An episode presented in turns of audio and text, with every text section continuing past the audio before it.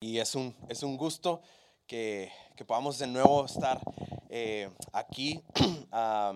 para la mayoría de ustedes que pudieron estar desde el domingo pasado, como saben, iniciamos una nueva serie, la cual hemos titulado a Propósito. si me ayudas con la siguiente slide. Ah, aquí está más o menos, eh, para los que todos están ahí en el chat eh, de WhatsApp, de la iglesia aquí núcleo, ahí, pusimos como que era todo el, el, calendario, por así decirlo. Ah, y, y, el domingo pasado estuvimos viendo cuál es mi propósito. Ahora, nadie cuando inicia una serie, por ejemplo, en Netflix, nadie empieza con el episodio 2, ¿estás de acuerdo? Todos empiezan por el episodio primero. Entonces, si te perdiste el primer episodio, no estoy diciendo que hoy no vas a entender nada, pero de nuevo, es como que nadie iría a Netflix y empezar con el episodio 2. O sea, te vas a perder de elementos importantes si te perdiste del primer episodio. Entonces, para eso vete a Spotify si no viniste y, fuertemente te recomiendo que escuches el sermón que di acerca de cuál es mi propósito. Porque todo lo que hoy voy a decir está bajo la base de lo que aprendimos 40 minutos aproximadamente el domingo pasado sobre cuál es mi propósito. Y entonces sobre esa base es, hoy toca hablar de cómo vivir mi propósito, cómo poder vivir mi propósito. Y de nuevo, ah, es, es, difícil poder hacer un súper resumen ah, de mi mensaje anterior, pero déjame, hago mi mayor esfuerzo en menos de un minuto poder conectar un poquito el hilo para que todos por lo menos podamos estar en el mismo canal. Mira, Dios siempre ha querido estar cerca de nosotros. El pasaje que estuvimos estudiando el, domingo pasado es Juan 1, donde vemos que, que, la palabra, la palabra que de hecho es la palabra griega, logos, vino a nosotros. y es una referencia que hace desde Génesis 1, cuando dice en el principio Dios creó, y en Juan 1 dice en el principio la palabra. Entonces hay una obvia conexión desde Génesis con la intención de tener un Dios cercano a nosotros. Y cuando nos separamos de Él, nuestra identidad y propósito se fracturan. Mucho de eso estuve hablando el domingo pasado. Y cuando Dios nos reconcilia, no es solamente ahora para portarnos bien e ir al cielo. muchos piensan eso. Es, es equivocado. Es porque para empezar la salvación es por gracia, no es por obras. pero es para ser totalmente reconciliados y que Dios nos use para reconciliar toda la creación, poder reconciliar todo. Es decir, Dios nos llama esta palabra que vemos eh, en toda la Biblia como el reino de Dios. Y nuestro objetivo, como terminé mi sermón pasado, es disfrutarlo, vivirlo, extenderlo. Y la pregunta del millón, como terminé precisamente, si se acuerdan, mi sermón pasado, es cómo lo hago. Les dije, no te pierdas el siguiente domingo. Bueno, es este domingo, ¿no? cuando nos estamos haciendo esta pregunta de cómo vivir mi propósito, es lo que varios se están preguntando. Por ejemplo, cuando yo escucho cristianos decir, ¿cuál, ¿cuál es el llamado de mi vida? ¿No? Y hay muchos que, les gusta, por ejemplo, enfocarlo solamente en el aspecto eclesiástico, es decir, de la iglesia, del ministerio. O a veces en los no cristianos es, es esta pregunta un poquito más general, ¿cómo vivir mi propósito? De hecho, me recuerda mucho a cuando alguien viene con Jesús y le dice, Jesús, prácticamente, ¿cuál es el resumen de la ley para el ser humano? Y Jesús le responde, amarás a Dios con toda tu mente, fuerza, con todo tu corazón y a tu prójimo como a ti mismo. Y esto es en un cierto sentido mi base sobre lo cual ah, voy a estar viendo hoy cuando Jesús les dice con toda tu mente, con toda tu fuerza y con todo tu corazón. Y bajo eso quiero explicar ahora sí cuáles son ah, mis tres puntos del día de hoy. Es decir, si quieres saber cómo vivir tu propósito, vas a tener que ir a la Biblia, que es lo que vamos a hacer hoy, y poder hacerlo con convicción y ahorita vas a entender esto, pero con servicio y con redención. Ahora, no, todavía no estoy preocupado si ahorita no lo entiendes, para eso tengo 30 minutos, pero con convicción, servicio y redención. Con convicción, servicio. Convicción es mente, servicio es fuerzas y redención apela al corazón. Porque Jesús dijo, cuando quiero resumir la ley, tienes que amar a Dios y a tu prójimo con convicción, con toda tu mente, con todo tu corazón, con, esta redención y con todas tus fuerzas, con todo lo que tú eres y haces. ¿sí? Entonces vamos a mi primer punto, con, con convicción. ¿Qué es la convicción que Dios quiere construir en tu vida para saber cómo vivir tu propósito? Mira, Ah, ahí es donde voy a ir explorando el pasaje de hoy de Efesios 1, del 3 al 14. Déjame empiezo con el, con el versículo 3. Dice, toda la alabanza sea para Dios, el Padre de nuestro Señor Jesucristo, que nos ha, ¿qué? Que nos ha bendecido con toda clase de bendiciones espirituales en los lugares celestiales, porque estamos unidos a Cristo. Él nos ha bendecido con toda clase de bendiciones espirituales. Esta palabra la vemos desde Génesis 1, cuando dice que Dios bendijo al hombre y a la mujer. Y esta palabra de bendecir al humano es la palabra hebrea que significa realización profunda, plenitud, cumplimiento. Y lo que estuve hablando el domingo pasado es que si tú no hayas esa, esa bendición, esa realización profunda y plenitud en el logos que veíamos en Juan 1, que es Cristo Jesús, tu vida va a ser un caos. Pero ¿por qué el logos? ¿Por qué el logos? ¿Por qué Jesús nos está dando esta bendición? Porque esto es hermoso, porque Dios en su perfección, cuando nos está bendiciendo en el diseño original, nos está mostrando que Dios no es una máquina flotante que nos está dando las 10 instrucciones para cómo vivir la vida, sino no es una máquina, no, es, Dios no es algo, Dios es alguien y este alguien tiene deseos, emociones, planes, voluntad y nos hace a su imagen y semejanza y que por ende para poder reflejar todo lo que Dios es, solamente lo podemos reflejar en comunidad. Porque tú no puedes reflejar la verdadera justicia, el verdadero amor, la verdadera compasión, la verdadera misericordia viviendo tú solo. Entonces es un proyecto en comunidad para cultivar y cuidar el jardín que vemos en, en Génesis 1, que es prácticamente toda su creación. Y no existe mayor bendición que esa, que poder ver la belleza del universo, que es el Logos, que es Cristo Jesús, y que no nos diga, ah, mira, tú aquí quédate sentado, yo lo voy a hacer, sino que nos invita a ser copartícipes, lo que algunos teólogos llaman cogobernar junto con, con Dios toda su creación. Nuestro llamado, nuestro propósito es en todo lo que somos, pensamos y hacemos. ¿Sí? Pero para poder vivir de esta manera, mira, hay, hay, que quiero seguir avanzando en el pasaje del versículo 4 al 7. Vas a tener que recibir lo que el Evangelio ofrece. Mira, ah, dice, incluso antes de haber hecho el mundo, Dios nos amó, nos eligió en Cristo para que seamos santos e intachables a sus ojos. Dios decidió de antemano adoptarnos como miembros de su familia al acercarnos a sí mismo por medio de Cristo. Eso es precisamente lo que él quería hacer y le dio gran gusto hacerlo de manera que alabamos a Dios por la abundante gracia que derramó los que pertenecemos a su Hijo amado. Dios es tan rico en gracia y bondad que compró nuestra libertad con la sangre de su Hijo y nos perdonó. En el versículo 8 dice, Él desbordó su bondad sobre nosotros junto con toda la sabiduría. Muchas veces llamamos bendiciones aquellas cosas que la Biblia no llama bendiciones, sino porque sean malas, pero estas son las bendiciones espirituales. Todas las riquezas que tenemos en Cristo, todas las verdaderos anhelos y búsquedas de nuestro corazón, el amor, ser el elegidos, que significa que no solamente ser un elegido, pero es elegido para un propósito, santos, intachables, adoptados, cerca de Dios lleno de gracia, tenemos un sentido de pertenencia, tenemos libertad, perdón, nos, nos ofrece sabiduría para cómo vivir la vida. Y esa es una clase de identidad que solamente el Evangelio tiene y que si esta identidad no la tienes, esto es bien importante, vas a querer buscar tu identidad y tu justificación existencial en lo que haces. Pero lo hermoso del cristianismo es que nosotros somos verdaderamente libres porque no tenemos que ir allá afuera a buscar una identidad, porque nuestra identidad está en lo que Cristo ya hizo por nosotros. ¿Sí? Nos ha hecho amados, nos ha hecho santos, limpios. Nos ha desbordado, dice, de su gracia y de su bondad. No solamente somos aceptados, somos amados. No solamente somos, por así decirlo, vecinos de Dios, somos hijos de Dios e hijos amados. Y ahora sí, en ese sentido, por favor, quiero que prestes atención, ahora sí, en el versículo 9, 10 y 11, porque aquí está el resumen del propósito de tu vida para saber cómo tienes que vivir tu propósito y construir esta convicción.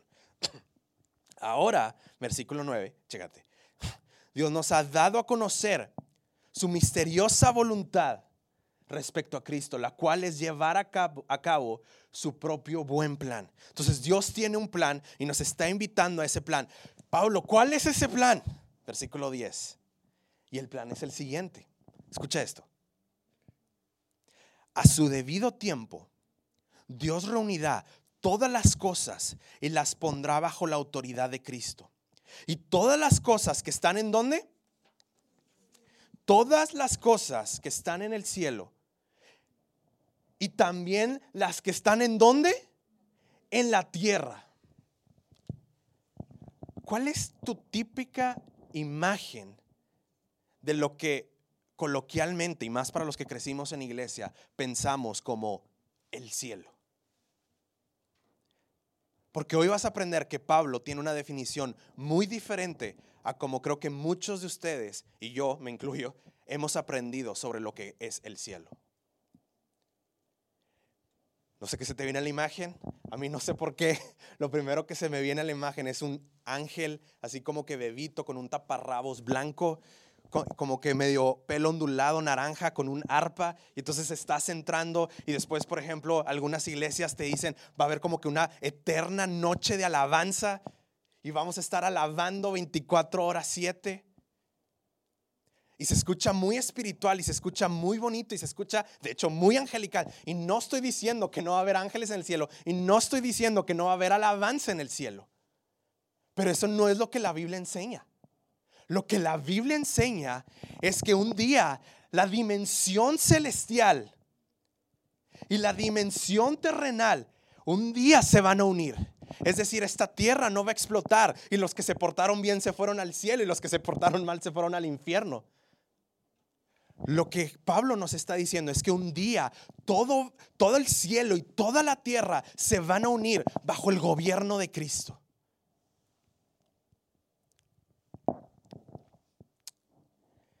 Y, ese cielo y esa tierra es lo que coloquialmente cuando se unen es lo que Jesús le llama el reino de los cielos.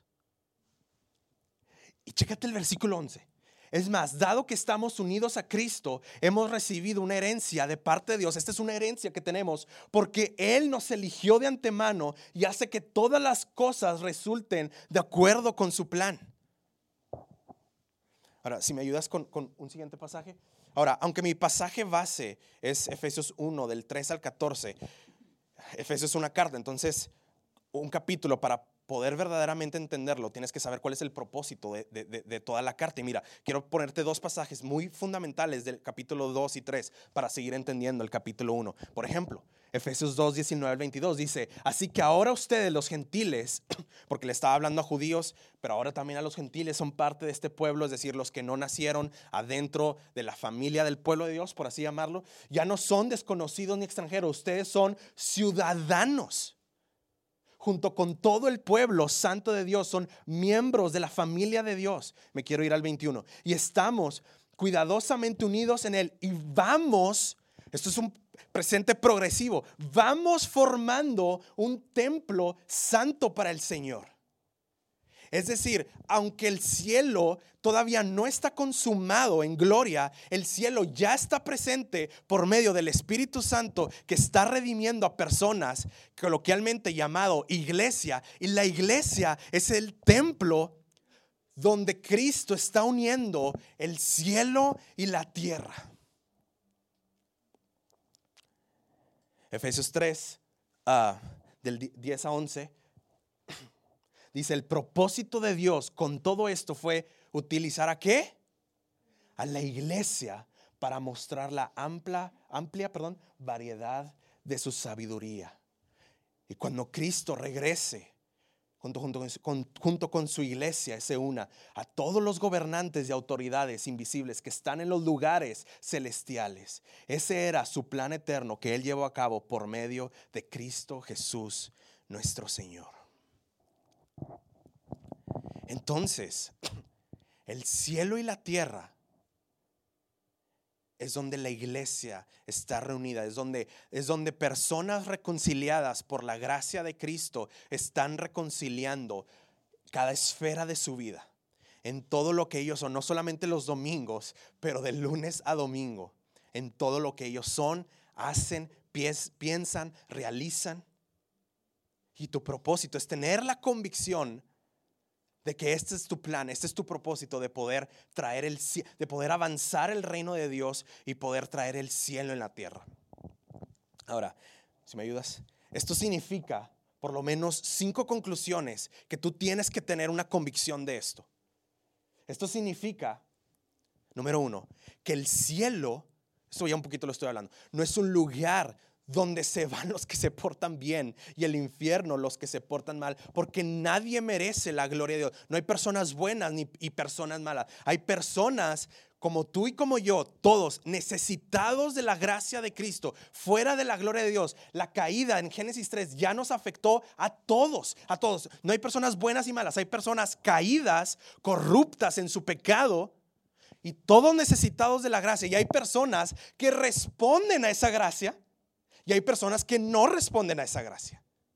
Y las personas que responden a esa gracia entran al reino celestial y son los que van a habitar. Y ahora, en mi tercer punto vamos a ver unos versículos de Apocalipsis que dice, no dice el cielo, dice el nuevo cielo y la nueva tierra. Eso es el quote cielo. Que más bíblico debería ser no el cielo, sino el nuevo cielo y la nueva tierra. Número dos, esto significa que el reino, escucha, es algo que Dios ya está haciendo. Es lo que algunos teólogos llaman el ya pero todavía no. Cuando Jesús, por ejemplo, define algunas veces el infierno en el Evangelio de Mateo, si tú pudieras de hecho, creo que no necesitas necesariamente leerlo en griego, pero si tú tienes una buena versión como la NBLA, por ejemplo, tú pudieras darte cuenta que en el, en el tono del infierno lo está hablando en términos presentes. En Juan 17, por ejemplo, cuando Jesús habla de la vida eterna, no empieza a hablar de descripciones, de nubes, empieza a hablar que la vida eterna es conocer al Padre. Entonces ya podemos experimentar la vida eterna, no en una manera glorificada como cuando Cristo regrese, pero ya podemos experimentar la vida eterna y en un cierto sentido ya podemos experimentar el infierno, que es cuando estás afuera del reino celestial. Es cuando quieres construir tu vida y tu significado y tu propósito y tu identidad en la creación y no en el creador que es bendito por siempre, como diría Pablo en Romanos 1. Hay un video buenísimo, ah, te lo recomiendo, de Bible Project, dura como cinco minutos. Y ponen, eh, eh, eh, ponen dibujos en, este video ah, y ponen el cielo como un círculo azul y luego ponen a la tierra en un círculo rojo y después en el video unen un poquito los dos círculos y si unimos el azul y el rojo sale sale morado. Entonces, luego en la siguiente escena en la siguiente escena empieza a ver el, mundo, o sea, rojo, y empieza a ver pequeños circulitos morados. Adivina qué son esos pequeños circulitos morados. Somos tú y somos yo. Somos los, los, los agentes, por así decirlo, del reino celestial trayendo el cielo en la tierra. Esto no es algo que solamente sucede los domingos cuando nos juntamos en la mejor iglesia de Monterrey llamada Iglesia Núcleo. Pero sucede de lunes a domingo cuando estamos reflejando el reino celestial. Claro que eso sucede en una connotación muy específica y bíblica los domingos, pero también se refleja de lunes a sábado, como algunos ejemplos que al rato voy a poner. Por lo tanto, esto me lleva a una tercera conclusión. La, iglesia no es este lugar al que vamos para tener un servicio religioso, lo que algunos le llaman un culto religioso. Es un culto religioso, es un culto religioso, pero eso no es la iglesia. La iglesia es la familia, como leímos en Efesios, es el templo ¿Cuál era el propósito del templo? El propósito del templo era traer la presencia de Dios y poder invitar a las personas a experimentar la gloria de Dios. Es el cuerpo de Cristo, nos da una connotación de brazos y piernas que está constantemente caminando en este propósito, desplegando su gloria, como ya lo mencioné, de lunes a domingo. Por lo tanto, escúchame. No, no es una frase difícil de entender, pero sí le tienes que poner atención para entenderla. Por lo tanto, Dios, escúchame, Dios no está haciendo un propósito con la iglesia. La iglesia es el propósito de Dios.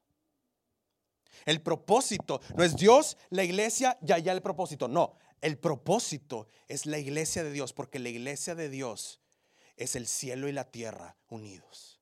Ahora, la razón por la cual esto se te suena extraño es porque también por lo general tienes una definición muy equivocada de la iglesia. Piensas que es la hora y media que sucede un domingo y luego le llamamos templo, que tampoco para mí debería llamarle el templo, el templo somos nosotros. Por eso es difícil pensar, ¿cómo? Pero, pero lo que la Biblia enseña acerca de qué es la iglesia es este pueblo de lunes a domingo reflejando el reino de Dios. Y ahí es ese es el propósito de Dios. Por lo tanto, no solamente lo digo por ser pastor, pero lo digo porque esto es lo que veo en la Biblia. No hay un tal, no existe tal cristiano que no está injertado en una iglesia local. No existe tal discípulo de Cristo que un día va a una iglesia y que cinco domingos no va a otra iglesia y que después va a la iglesia que se ve más juvenil o más chida y después el otro domingo se va donde están sus amigos y después el otro domingo va porque allá hay más jóvenes y entonces allá puedo encontrar una chava que me... Eso no hace un discípulo de Jesús. Un discípulo de Jesús está injertado en la iglesia local avanzando el reino. Porque la iglesia no es este lugar que asistimos el domingo y entonces yo asisto a donde yo quiera. Es una familia, es un cuerpo, es un templo sagrado con el cual no puedes jugar y decir a veces voy, a veces no voy, sirvo o no sirvo. O, estás avanzando el reino o no lo estás. Por más que le pongas chispitas religiosas o moralistas a tu vida. Los fariseos tenían más chispas, por así decirlo, religiosas que tú y que yo. Y aún así, si tú lees los evangelios, ellos no eran parte del reino de Dios. Cuatro, estamos reconciliando el cielo y la tierra. Y puse aquí algunos ejemplos. Cuando sigues trabajando, por ejemplo, con todo y que te conviene a lo mejor jubilarte. Porque a lo mejor si te jubilaras ganarás más dinero, pero, no, pero tú no ves como la máxima realización de tu vida un día jubilarte o un día trabajar mucho, un día trabajar poco, sino que tú ves el trabajo como un medio para extender el reino de los cielos. Y a lo mejor en el contexto de tu vida te conviene, por así decirlo, jubilarte o puede ser que no te convenga jubilarte con todo y que el mundo pensaría que te deberías de jubilar, pues para que ya, y, entonces la percepción del mundo es como si el trabajo fuera algo malo, o como si el propósito de la vida fuera simplemente ganar más dinero, o tener una vida más cómoda. Avanzas y reconcilias el cielo y la tierra cuando te casas con un entendimiento de cuál es el propósito del matrimonio. Y no cuando haces un check y dices, es cristiana, es cristiano. Ya nadie me puede juzgar porque me casé con una cristiana. ¿Qué es eso? No, los discípulos de Cristo no se casan simplemente porque es cristiana y así mis papás ya no me pueden regañar porque es cristiana. No, es porque hay algo, en un tipo, por ponerle la palabra coloquial, compatibilidad que hay como discípulos de Cristo que juntos se pueden complementar para el avance del reino de Dios. Tres, cuando a pesar de diferencias políticas, la iglesia entiende que ningún partido político cura la raíz de todos los problemas sociales. Y a pesar de nuestra diferencia política, nos amamos y servimos de manera integral la ciudad. Porque no existe ningún partido político que pueda cubrir integralmente las necesidades de la ciudad. Cuatro, cuando no solamente estamos llevando a nuestros hijos a la iglesia, pero cuando estamos pastoreando a nuestros hijos. Cinco, y este es el último, cuando la iglesia de Jesús, leímos en el 3, para ampliarla, para poder mostrar la amplia variedad de la sabiduría de Dios. Es cuando vemos una iglesia llena de ricos y pobres, republicanos y demócratas, hombres y mujeres, conservadores y liberales, religiosos y no religiosos, hijos y padres, esposas y esposos, jefes y empleados. Si tú lees toda la carta de Efesios en el capítulo 4, 5 y 6, en un cierto sentido ves esto. ¿Por qué? Porque hay una causa mayor en nuestras vidas que se llama el reino de Dios. Y la gente puede estar asombrada de esta comunidad llamada iglesia, de cómo puede ser que en mi pensamiento enemigos son, de hecho, no solamente amigos, pero pueden compartir un mismo propósito glorioso. Es un tipo de reconciliación y redención que solamente el Evangelio puede hacer en nuestras vidas. Pero cinco, y esto es bien importante, esto significa que las tres relaciones esenciales para vivir tu propósito, no las puedes elegir o no. Es si tú quieres vivir el reino de Dios, hay tres relaciones esenciales que no puedes tú elegir tomarlas o no. Tienes que tomarlas. Y estas tres son tu relación con Dios, con la iglesia y con el mundo. Con Dios, porque como vimos en Efesios 1, ahí están las riquezas de las bendiciones espirituales. La iglesia porque es el instrumento para poder reflejarlo y el mundo porque es al lugar donde nos está llamando Jesús a poder llevar el cielo y la tierra para poder reconciliar todo.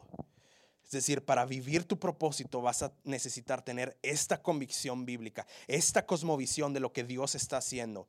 Si no, tus motivaciones te harán que tarde que temprano fracases, te matarán, fracasarás en el intento, te rendirás muy pronto. Y yo te exhorto a arrepentirte de querer ser presuntuoso, orgulloso y construir tu propio mini reino, inclusive con bases moralistas, y no vivir para el reino de Dios. Esto es lo que dijo Jesús. Por fin ha llegado el tiempo prometido de Dios. Ha llegado. Ese cielo y la tierra, esa dimensión se tocó cuando Jesús vino ha llegado, anunciaba. El reino de Dios está cerca. Arrepiéntanse de, sus pecados y crean en la buena noticia. Vas a tener que tener esta convicción.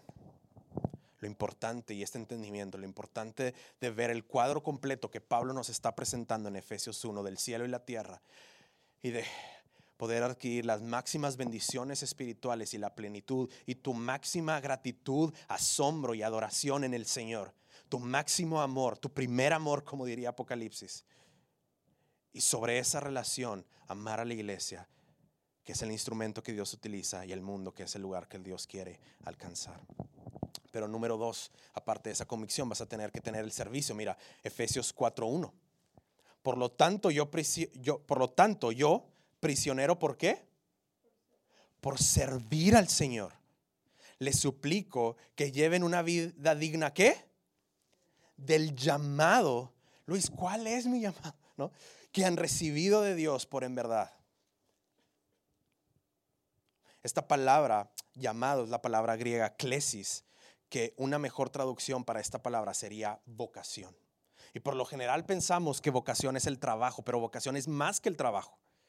La palabra vocación viene del latín vocare, que significa que eh, se entiende como llamado hacia un determinado fin o destino.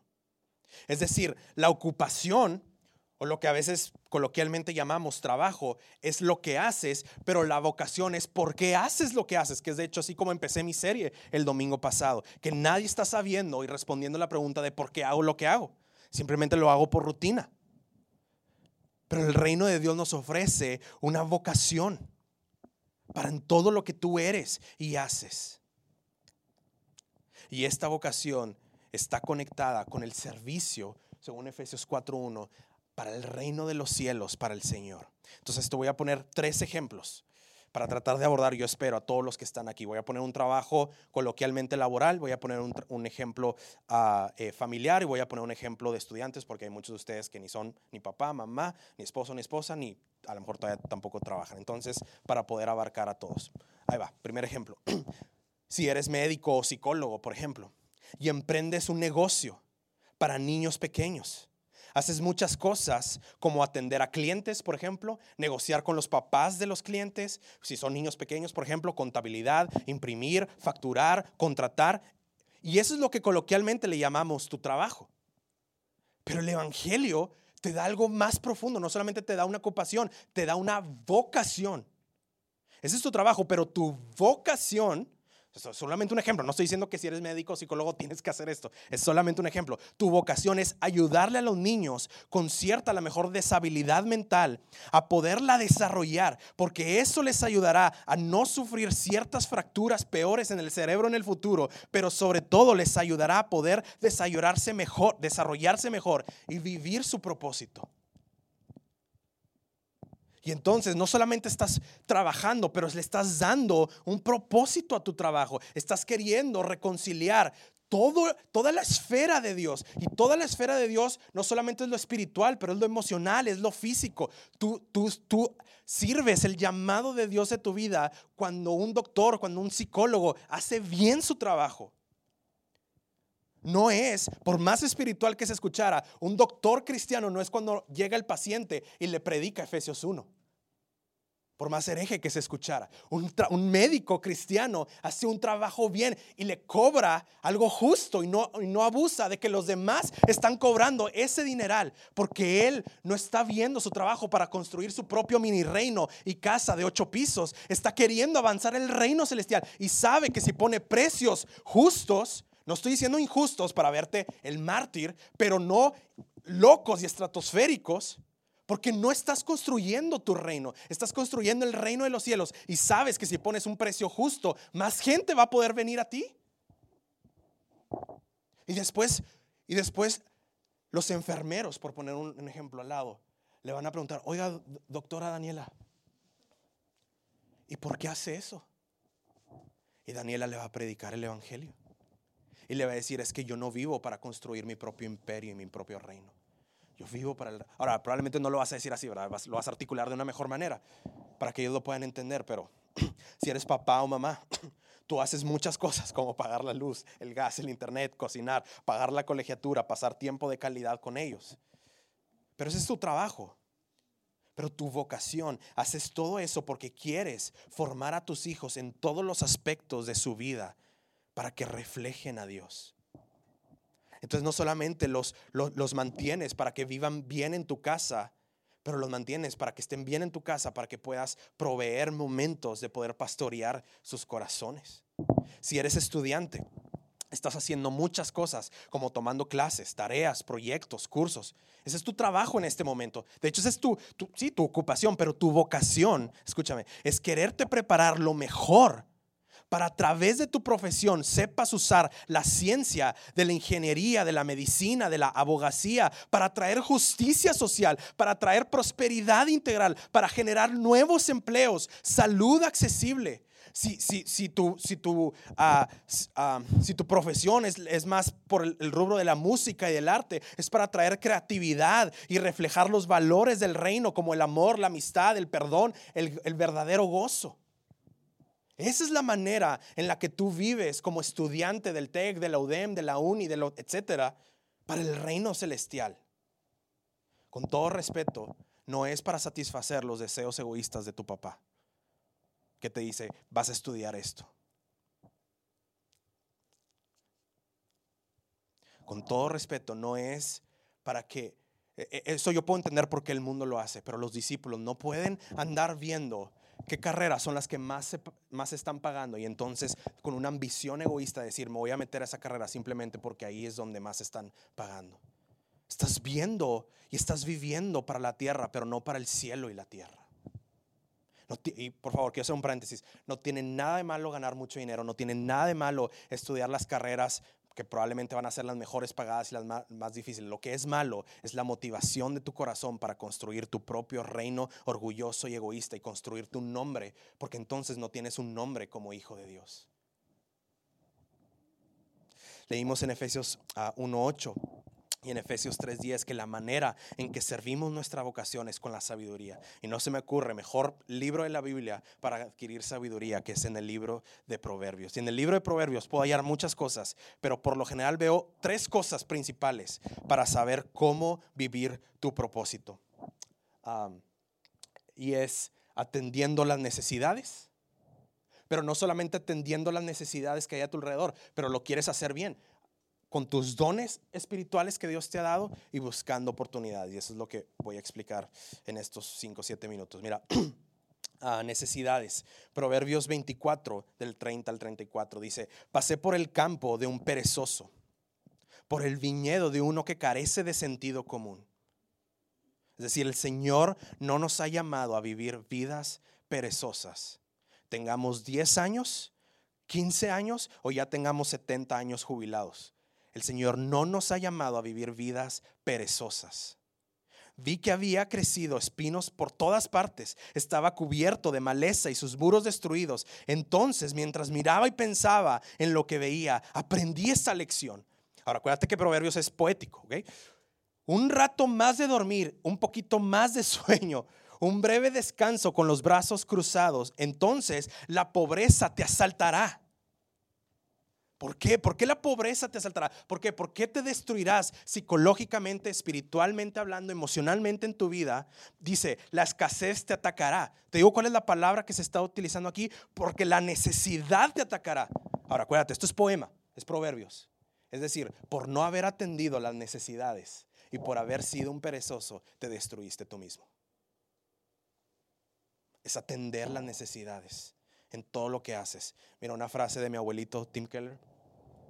Dice, en el ejemplo del trabajo, debes trabajar y elegir el trabajo más por la forma en que ayudas a otras personas, a la comunidad, a la sociedad y a quienes te rodean, más que por la ganancia y el avance personal. La Biblia dice que debes elegir el trabajo y realizar tu trabajo más en beneficio de las personas que te rodean. Haces un trabajo que es útil para el prójimo más que elegir y realizar un trabajo para tu propio beneficio y para tu propio progreso personal. En la visión moderna, las personas se convierten, por ejemplo, en médicos, no principalmente para avanzar la salud y aliviar, el sufrimiento, sino para elevarse a sí mismos. Las personas se convierten en abogados, no porque tienen una pasión por la justicia, sino porque piensan que eso los, los va a dar un cierto tipo de estima y de estatus, en pocas palabras, un cierto tipo de ego. Y eso es triste, y así me podría ir con cada profesión no va conforme a la voluntad de Dios. Entonces, número uno, tienes que saber que tu llamado es para el servicio de la comunidad. Tú ya estás completo en Cristo. Tú ya no te tienes que ocupar en un cierto sentido por ti. Cristo ya se está ocupando por ti. Pero ahora tú reflejas la imagen de Dios desde Génesis 1 que, Pablo está trayendo en Efesios para ser benditos, que es, que es para poder llevar el propósito y extender la gloria de Dios. Pero no solamente quieres extender el reino de Dios a las necesidades, lo quieres hacer bien. Entonces tienes que explorar y descubrir tus dones espirituales. Proverbios 22, 29 ves a un hombre hábil, que es la palabra hebrea dotada o bien don en su trabajo, y servirá delante de los reyes. hay un par de formas en las que podrías entender esta palabra. Como ya le dije, es la palabra hebrea dotado. Significa que un hombre y una mujer tienen un don. ¿Por qué ver tus dones? Porque entiendes que tu llamado que tu trabajo, que, tú, que, que si eres ama de casa, que si eres estudiante, que si estás emprendiendo, ese es tu ministerio, ese es tu llamado. Y lo quieres hacer bien. Me encanta el ejemplo que pone Martín Lutero. Lo voy a parafrasear. Él dice, un, verdadero zapatero no es el que le pone ubican eh, la, la, imagen del pescado típico del cristianismo que a veces ponen atrás, atrás de los carros. No es el que le pone pescado a los zapatos es el que hace buenos zapatos con calidad para traer el servicio porque entiende que Dios le ha dado un don para hacer buenos zapatos. Y después, es un ejemplo, va al mercado y en el mercado nadie ofrece zapatos de esa calidad. Y si supongamos que esos zapatos, no me voy a quebrar la cabeza con el número, voy a poner un número fácil. Si ese mercado fácilmente él lo pudiera vender en 100 pesos, y todos los demás, porque no ofrecen zapatos de buena calidad como él, lo venden en 30 pesos. Este zapatero, discípulo de Cristo, no abusa y lo pone en 100 pesos. Lo pone en 30 pesos. Y las personas le dicen, pero ¿por qué? Porque el llamado principal de mi vida no es proveerte zapatos, es proveerte el Evangelio. Porque yo no vivo para aquí construir mi propio reino. Yo puedo mantener mi familia con 30 pesos por zapato. Y puedo vivir una vida con sabia mayordomía. Y no vengo aquí para, porque te quiero servir. Porque yo sé que si lo pongo en 100 pesos, tus hijos que no tienen zapatos para caminar, supongamos que estuvieran en una aldea y, se, te entierra la tierra en las uñas e infecciones, porque yo sé que si te lo pongo en 100 pesos no vas a venir, pero yo quiero que vengas. Arrepiéntete si no estás haciendo eso. Porque eso es lo que hace un discípulo de Jesús. Solamente busca las necesidades, pero desea sorprender al mundo en que no es hacer las necesidades, las necesidades y hacerlo de manera chambona, como decimos coloquialmente. Lo hacemos con calidad, exploramos los dones que el Señor nos ha dado y los potencializamos. Ahora no voy a dar un sermón acerca de los dones, pero cuando tú vas a Romanos 12, Efesios 4, 1 Corintios 12, vemos los dones como el conocimiento, como el discernimiento, como servir, enseñar, animar, dar, bondad. Y estos dones se descubren y se forjan en el contexto de la iglesia. Porque acuérdate que, que, la iglesia no es esta reunión del domingo, es este cuerpo orgánico llamado la iglesia de Cristo. Y vas a tener que tener la humildad para saber cuáles tienes y cuáles no tienes.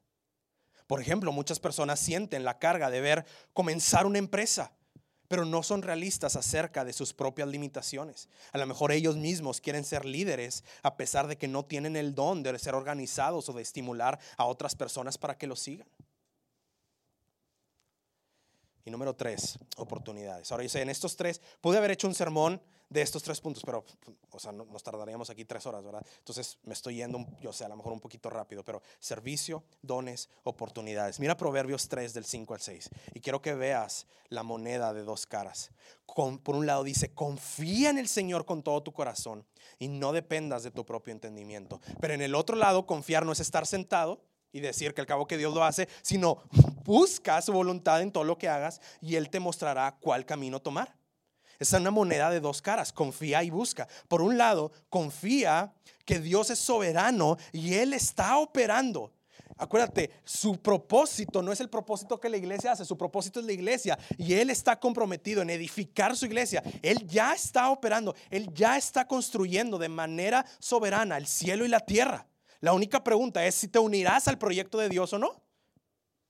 Y como Él ya lo está haciendo y porque Él es soberano y porque Él está encima de la creación, Él te muestra oportunidades. Te abre puertas, te cierra puertas, te habla a través de personas, te habla a través de, familia, te habla a través de los amigos que te dicen no lo que quieres escuchar, sino lo que tienes que escuchar. Y esos amigos deberías de encontrarlos aquí en la iglesia.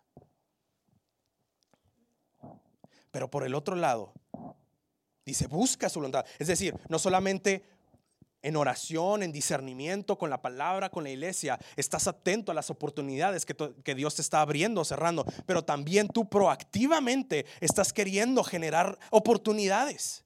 Busca la voluntad de Dios, es lo que dice Salomón. Una oportunidad de que otros vean la calidad con que haces las cosas, la responsabilidad e integridad con la que trabajas que otras personas vean la manera en que tratas a tus subordinados y a los de intendencia, que la gente se pueda impresionar cómo tratas con el mismo respeto a tus jefes, al director de la empresa y que con ese mismo respeto tú le hablas a los de intendencia y mantenimiento, que, que la gente pueda ver el reflejo del carácter de Cristo en ti y en mí. Que la gente se pueda sorprender que si tu horario es de 9 a 5, a cómo nos encanta llegar 9.20, 9.30, que no esté el jefe porque llegamos 9.40. Sabemos que nuestro horario de comida es de 1 a 2. Salimos tipo 12.55, llegamos 2.15. Y luego ah, las oficinas de la iglesia San Pedro antes estaban en, Torre Siena y allá abajo había un oxo y ahí me la pasé. Nada, ah, y, y entonces es de una a dos por inventarte la comida y luego a las tres y media pues vas por el postrecito, ¿verdad? Y entonces vas al Oxxo y entonces son solamente ejemplos de cómo la gente nos está viendo, de cómo a la primera que alguien no nos ve, somos egoístas y buscamos nuestra propia comodidad. Que la gente se pueda sorprender de tu responsabilidad, de tu integridad, de que dan las 5.00 y ya, ya, ya, tienes la bolsa, ya, ya te estás yendo del trabajo, ya, ya hasta medio te escondes para que tu jefe lo... Entonces medio que te sales escondida, escondido del trabajo, o sea, te ves ridículo si alguien te grabara. Cuando que a lo mejor a las 4.55 a tu compañero no le está yendo bien algo a la laptop. Y no es una obligación moral de que te quedes. Y tú das la milla extra y te quedas. Con todo y que a lo mejor te vas a salir a las cinco y media a las seis de la oficina. Pero porque estás trabajando, amigo, para el reino. Para el reino. Ahora, por favor, no me vayas a interpretar. Yo no te estoy diciendo que si quieres ser un cristiano tienes que llegar dos horas antes. No, yo no estoy diciendo eso. Estoy diciendo que si estás viendo las oportunidades, hazlas. Porque vas a rendir cuentas, no delante de mí, delante de Dios por no hacerlas. Y cuando te das cuenta que vives para algo más grande que tu empleo, para algo más grande que tu maternidad o tu paternidad, para algo más grande que tu escuela, aunque no lo creas, empezarás, escúchame, a disfrutar y amar tu vocación porque te darás cuenta que tu trabajo nunca fue un fin en sí mismo, sino es un medio para el verdadero fin, la gloria de Dios. Cuando digo que hay una oportunidad de disfrutar tu vocación, no es porque estás en un Excel y estás diciendo, me encanta el Excel. No, no, no estoy diciendo eso. Es porque estás viendo a través de los lentes del Evangelio tu trabajo para tu verdadera vocación, porque tu vocación no es trabajo, es, es trabajo con propósito. Entonces te emociona, no necesariamente el Excel. No, te, no estoy diciendo que necesariamente te emociona quedarte más horas en el trabajo. Te emociona extender el reino de Dios y, y poder ser privilegiado en este sentido y poder decir, yo sí tengo una verdadera vocación. No trabajo simplemente porque todos los demás trabajan. Finalmente, en todo este proceso, orarás para que esta vocación dé fruto y las personas te pregunten qué tipo de gozo y significado en la vida tienes y generas oportunidades de conversaciones profundas. Pocas palabras, en las necesidades ves hacia afuera, en tus dones ves hacia adentro y en tus oportunidades ves hacia arriba para que el Señor te guíe. Termino ya con mi, con mi tercer y último punto y este va a ser corto.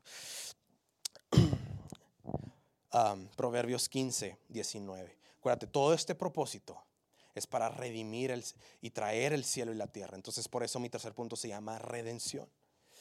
El camino del perezoso, dice, está obstruido con espinos, pero la senda de los rectos, de los íntegros, es despejada. Y hoy te quiero ayudar a despejar, por así decirlo, para que puedas terminar, casi terminar este sermón con cosas tangibles sobre cómo vivir tu propósito y cómo funciona. Entonces, si me ayudas, puse una hermosa imagen que hice en Paint. como, como, terminé, como terminé el sermón ah, pasado, tú vives, extiendes y disfrutas el reino de los cielos. Entonces, en serio, me atrevo a decir que con esta imagen estoy resumiendo el propósito de tu vida y cómo vivir el propósito de tu vida tú tienes que ver tus tres relaciones más principales. No es que las eliges una o otra o dos o a veces tres, no, las tres. Y entonces yo solamente puse ejemplos adentro de los círculos. Entonces, estamos en enero y te tienes que proponer, ok, ¿cómo va a incrementar mi relación de manera profunda con Dios, con su iglesia y con el mundo? Y entonces en Dios puede ser que, que, últimamente traes emociones que quieres abordar, a lo mejor por eso eliges el libro de los Salmos para poder empezar un devocional, o, o si últimamente estás confundido y quieres adquirir sabiduría, bueno, entonces a lo mejor te propones el libro de Proverbios, etcétera, o carácter, entonces te propones acercarte a Dios a través de las pruebas para que gente te pueda confrontar, para que gente te pueda animar, para que gente te pueda ayudar a lo mejor a tener convicciones más profundas en el Evangelio, etcétera. Sí, hay más ejemplos, ¿no?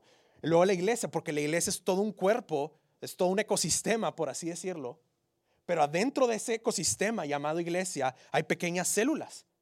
Lo vemos en Efesios. En Efesios está la iglesia, capítulo 1, 2 y 3 y 4. Y luego en el 5 lo empieza a aplicar en la esfera, por ejemplo, del matrimonio o de la crianza, en el capítulo 4 con los líderes y los discípulos. Es decir, empiezas a proponerte de qué manera en tu matrimonio y a través de tu matrimonio quieres avanzar el reino de los cielos. Y así con la crianza y así con tu relación con tus líderes en la iglesia y con los discípulos, ya sea porque quieres empezar a ser discipulado o ya sea porque quieres empezar a discipular a otros, etc. Y luego veas al mundo y así, ya se entiende, ¿verdad? Tu trabajo, vecinos, amigos, compañeros. Y entonces en estas tres esferas, ahora buscas proactivamente oportunidades, dones y necesidades.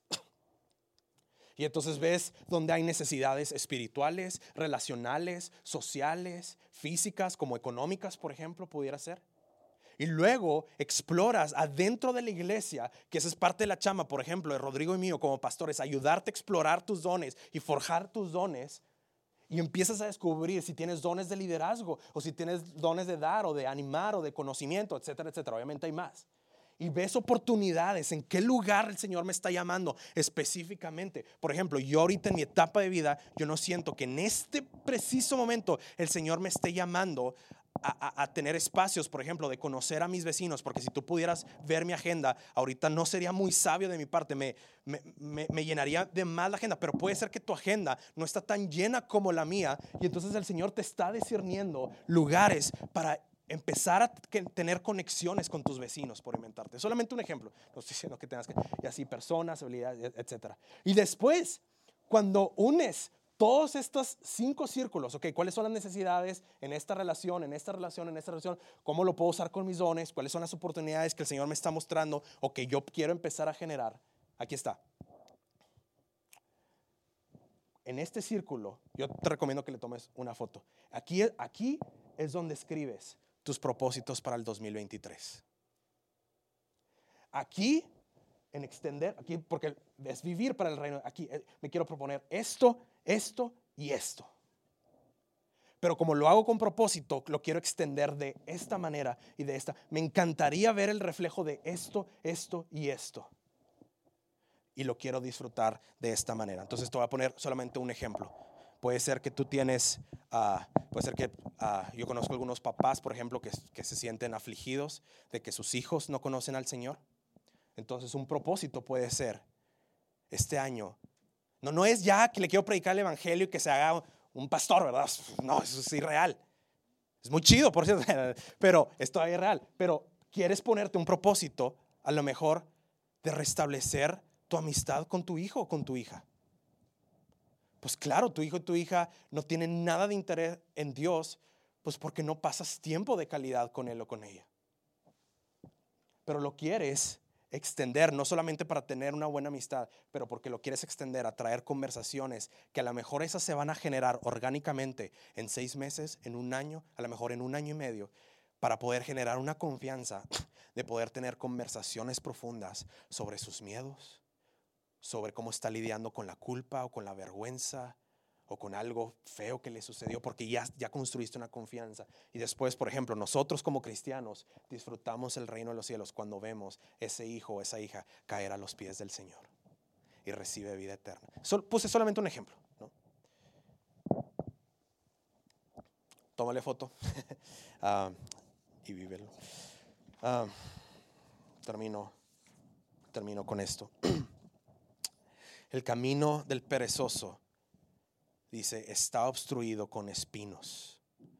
Al principio, y, dice, pero la senda de los rectos es despejada. Al principio pareciera que está diciendo, si soy perezoso, mi vida irá mal, pero si soy diligente, mi vida siempre irá bien. Pero eso no es lo que está diciendo este proverbio. Dice que todo el mundo tiene espinas en su camino. Todos tenemos problemas. Esa palabra espinas es tan significativa porque Adán y Eva perdieron el paraíso y Dios les dijo que vivirían en espinas.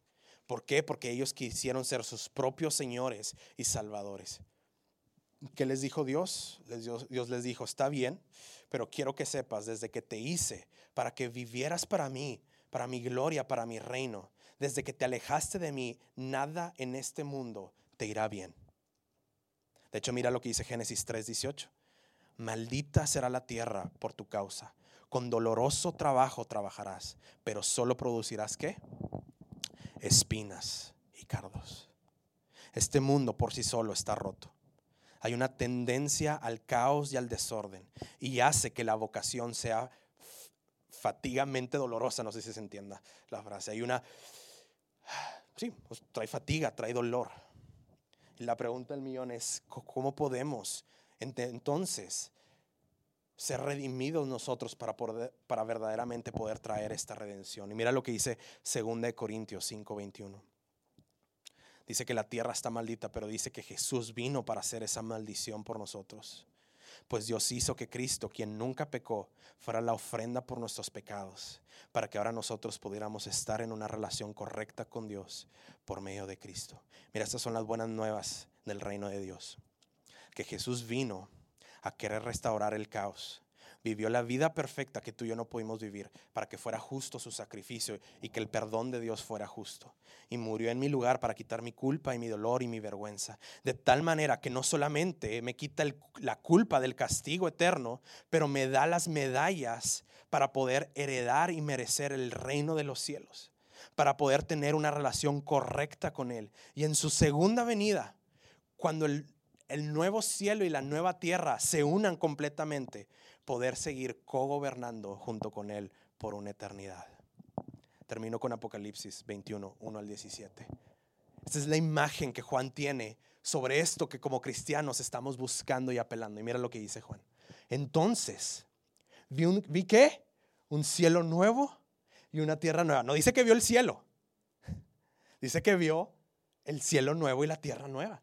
Porque el primer cielo y la tierra habían desaparecido y también el mar. Y vi la ciudad santa, la nueva Jerusalén que descendía del cielo desde la presencia de Dios, como una novia hermosa vestida para su esposo. Está hablando de la iglesia.